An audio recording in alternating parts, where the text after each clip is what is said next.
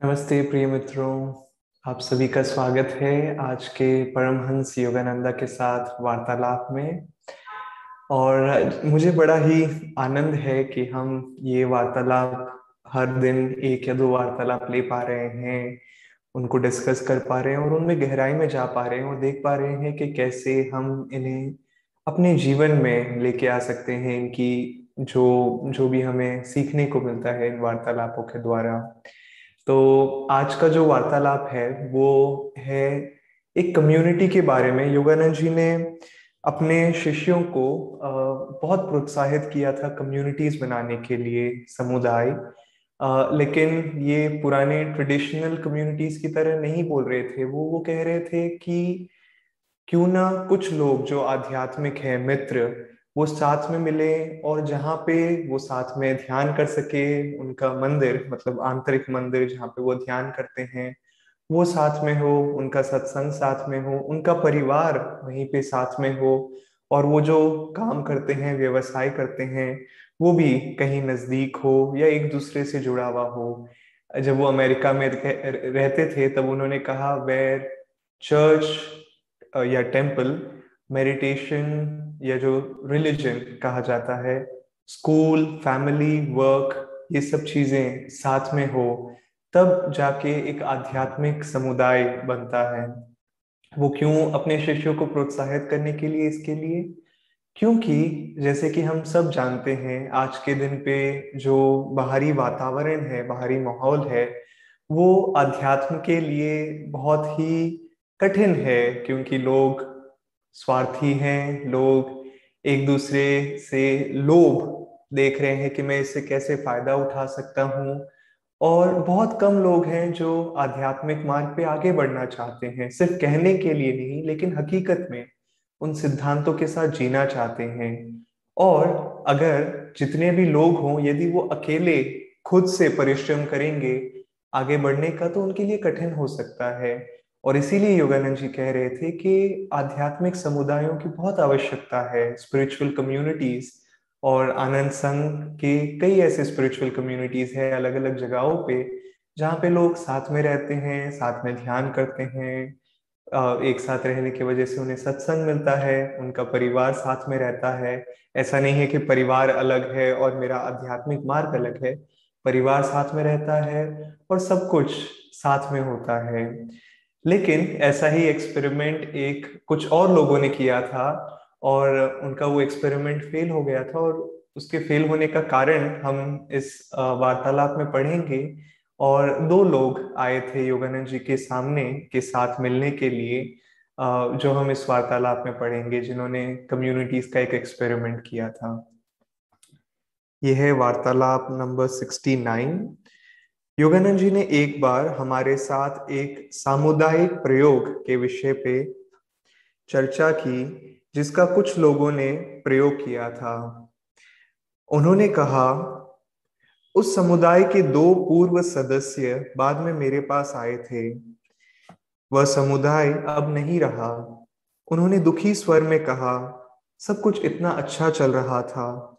और फिर, एक शाम को समुदाय के आधे लोग भोजन के लिए, भोजन के अंत में कस्टर्ड कस्टर्ड खाना चाहते थे और आधे टापियो को पुडिंग ये अमेरिकी डिशेस है, लेकिन आप सब जानते होंगे, नहीं तो आप बोल सकते हैं, कुछ लोग गुलाब जामुन खाते थे, खाना चाहते थे और आधे लोग जलेबी खाना चाहते थे। ये असहमति इतनी भावात्मक बन गई कि समुदाय ही छिन्न भिन्न हो गया। मुझे शुरुआत में विश्वास नहीं हुआ जब मैंने ये कहानी पढ़ी। मैंने बोला, इतनी छोटी सी बात पे इतना बड़ा बवाल। लेकिन हम देखते हैं दुनिया में कि कभी कभार कई बार कभी कभार नहीं, लोग अपने पसंद और नापसंद की वजह से, ना कि सत्य क्या है, लेकिन पसंदों और नापसंदों के वजह से अपने रास्तों को अलग अलग कर लेते हैं।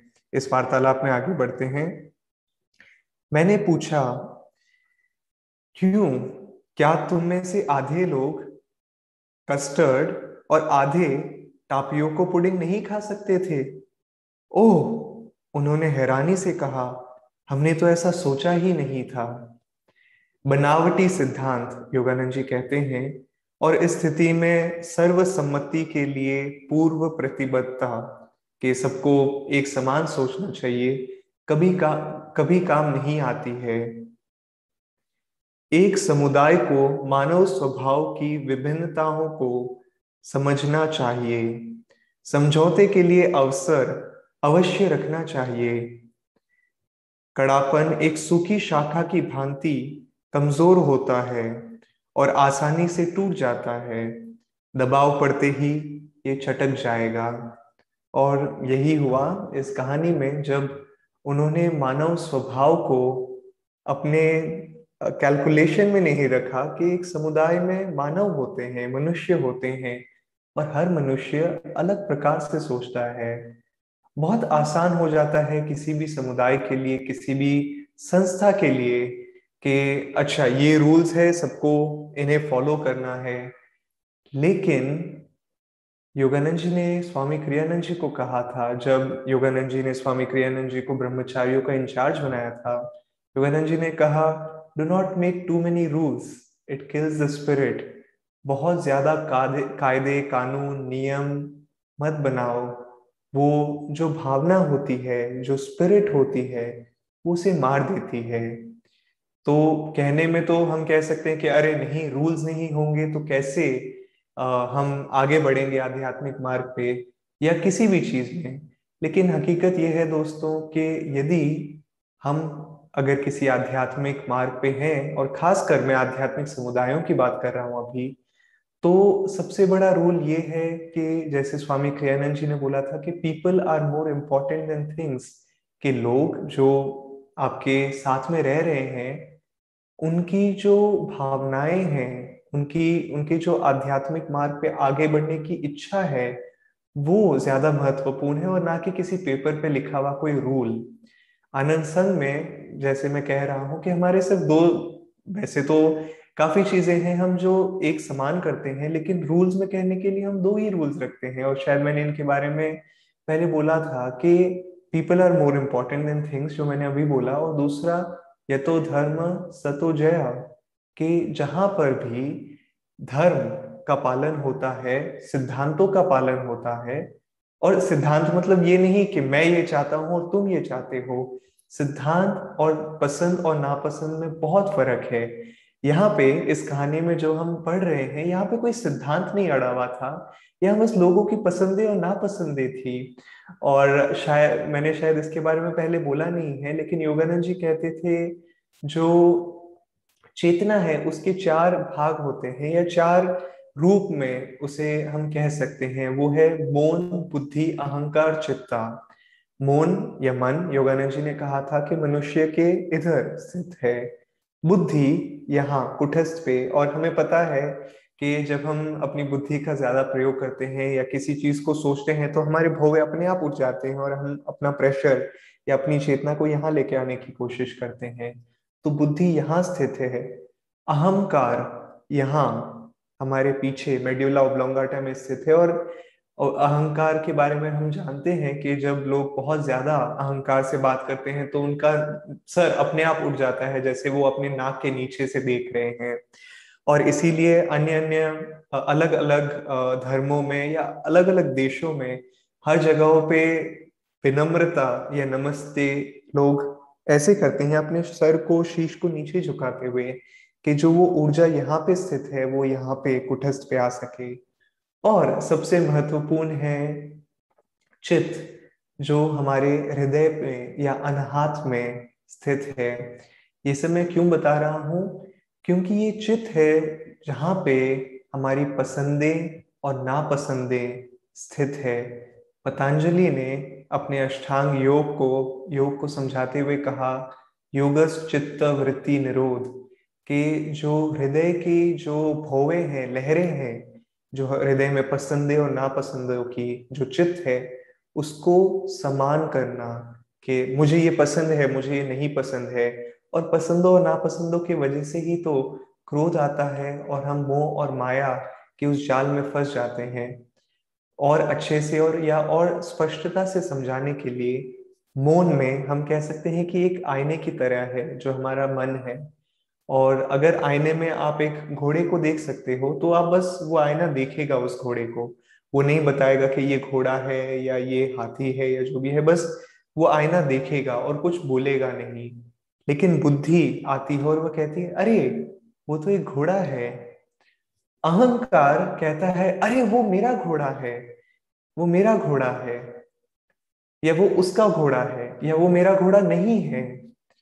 लेकिन योगानंद जी ने कहा और स्वामी जी ने भी कहा था, स्वामी क्रियानंद जी ने, कि यहाँ पर भी हम अभी तक मोह के जाल में पूरी तरह नहीं फंसे हैं। लेकिन जैसे ही उस घोड़े को हम देख के अपने चित्त से कहते हैं कि, अरे, मैं कितना खुश हूँ अपने घोड़े को देख के अरे मैं कितना दुखी हूँ कि मेरा घोड़ा चला गया। या अरे मैं कितना दुखी हूँ कि मेरा घोड़ा बीमार है और वो सुख और दुख पसंदे और नापसंदे, वो भावुक जो भावात्मक फीलिंग होती है, भावना और भावुकता में फ़र्क होता है, जिसके बारे में मैंने पहले भी बताया है कि भावना आवश्यक है जीवन में, क्योंकि वो भावना, जैसे भक्ति भी, वो हृदय से ही आती है। लेकिन जब वो भावना भावुकता में बदल जाती है, पसंदों और नापसंदों में, तब जाके हम माया के जाल में फंसना शुरू हो जाते हैं। और इधर, इस कहानी में जैसे हम देखते हैं, लोग भावुकता में बह गए थे कि नहीं, मुझे टापियो को पुडिंग चाहिए, नहीं, मुझे कस्टर्ड चाहिए। और कितनी बार दोस्तों, हम अपने जीवन में भी देखते हैं, हम भिड़ जाते हैं लोगों के साथ में या जीवन के साथ में कि नहीं, मुझे ऐसा नहीं चाहिए। मेरी प्रायोरिटी ये है, मुझे ऐसे पसंद है, जीवन मुझे इस प्रकार क्यों परिस्थितियाँ दे रहा है? और जब तक हम अपनी पसंदों और नापसंदों में घिरे हुए रहेंगे और उन पसंदों और नापसंदों के गुलाम बने हुए रहेंगे, तब तक हम पूरी तरह से उस मोह के जाल में फंसे हुए रहेंगे और हम पूरी तरह से खुश नहीं रह पाएँगे। और खासकर जब हम लोगों के साथ में रहते हैं, हमें जैसे योगानंद जी ने कहा कि समझौते के लिए अवसर अवश्य रखना चाहिए। क्योंकि दोस्तों, और वापस मैं बोलना चाहूँगा कि जैसे हम आनंद संघ में, मैं एक समुदाय में रहता हूँ, मैं एक कम्युनिटी में रहता हूँ, जहाँ कई ब्रह्मचारी रहते हैं। और हर एक ब्रह्मचारी अपने जीवन के पहले 20 या 25 साल अलग अलग वातावरण में रह के आए हुए हैं और सबकी पसंद खाने पीने में ले, को ले लीजिए या पहनने के लिए ले लीजिए या किस प्रकार जीते हैं, सबका व्यवहार थोड़ा अलग होता है। और यदि हम एक रूल बना दे कि सबको इसी प्रकार रहना पड़ेगा और नहीं तो नहीं तो हम यहाँ पे जो, जिस उद्देश्य के लिए आए हैं, उस उद्देश्य से हम भटक जाएँगे। हमारा उद्देश्य है आध्यात्म में आगे बढ़ना और किसी परिवार के लिए भी उद्देश्य है सुख से रहना, एक दूसरे की मदद करना और एक दूसरे के साथ प्रेम में रहना। लेकिन हम जब ऐसे तुच्छ चीज़ों को कि मुझे ये पसंद है, मुझे ये पसंद नहीं है, इन चीज़ों को लेके मतभेद में पड़ जाएँगे तो हमारे इस किस्से में तो प्रोजेक्ट फेल हुआ था, लेकिन हमारा जीवन भी फेल हो सकता है।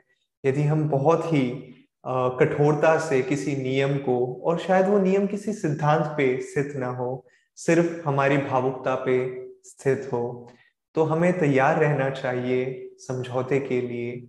और फिर से मैं कहना चाहूँगा, समझौता वहाँ नहीं, जहाँ सिद्धांत स्थित है, जहाँ पे हम कहें कि अगर कोई हमें बोले कि तुम ध्यान मत करो, अगर तुम्हारा कोई मित्र कहे कि नहीं, तुम तुम बहुत आध्यात्मिक हो रहे हो, तुम ये मत करो करो तो वहाँ पे हमें एकदम पूरी तरह से कठोर रहना पड़ेगा, क्योंकि नहीं तो दुनिया हमें हमारे मार्ग पे आगे बढ़ने के लिए मजबूर कर देगी कि हम बढ़ नहीं पाएँगे। लेकिन छोटी मोटी बातों के लिए हम समझौता कर सकते हैं और उन छोटी मोटी बातों से ही प्रेम बनता है। जब सामने वाला देख सकता है कि अच्छा तुम मेरी राय को सुन रहे हो, तुम देखना चाहते हो कि मैं क्या सोच रहा हूँ या मेरे सुख के बारे में तुम देख रहे हो, तब जब समय आएगा कि आप किसी बात को लेके बहुत ही मज़बूत हैं तो वो आपकी बात भी सुनना चाहेंगे। तो इसीलिए पसंदों और नापसंदों से हमें बचना चाहिए। और जैसे योगानंद जी ने कहा था be even minded and cheerful at all times कि सदा सम्मन और प्रसन्न रहो और बाहरी परिस्थितियों को लेके अपनी भावनाओं को भावुकता में मत बहने दो। तो आइए दोस्तों, हम अपने जीवन में देखते हैं कि कहाँ पे हमें शायद मौका मिल रहा है कि यहाँ पे ओ मैं अपनी पसंदों या नापसंदों में बह रहा हूँ। और वहाँ पे अपनी ऊर्जा को भीतर लेके आए और ईश्वर को समर्पित करते हैं और कहते हैं कि ये ज़्यादा महत्वपूर्ण नहीं है। ज़्यादा महत्वपूर्ण ये है कि इसके पीछे जो सिद्धांत है, वो क्या है? दोस्तों, मैं आपसे विदा लेता हूँ और हम फिर कल मिलेंगे। एक और परमहंस योगानंदा के साथ वार्तालाप की चर्चा को लेके। ओम शांति शांति शांति।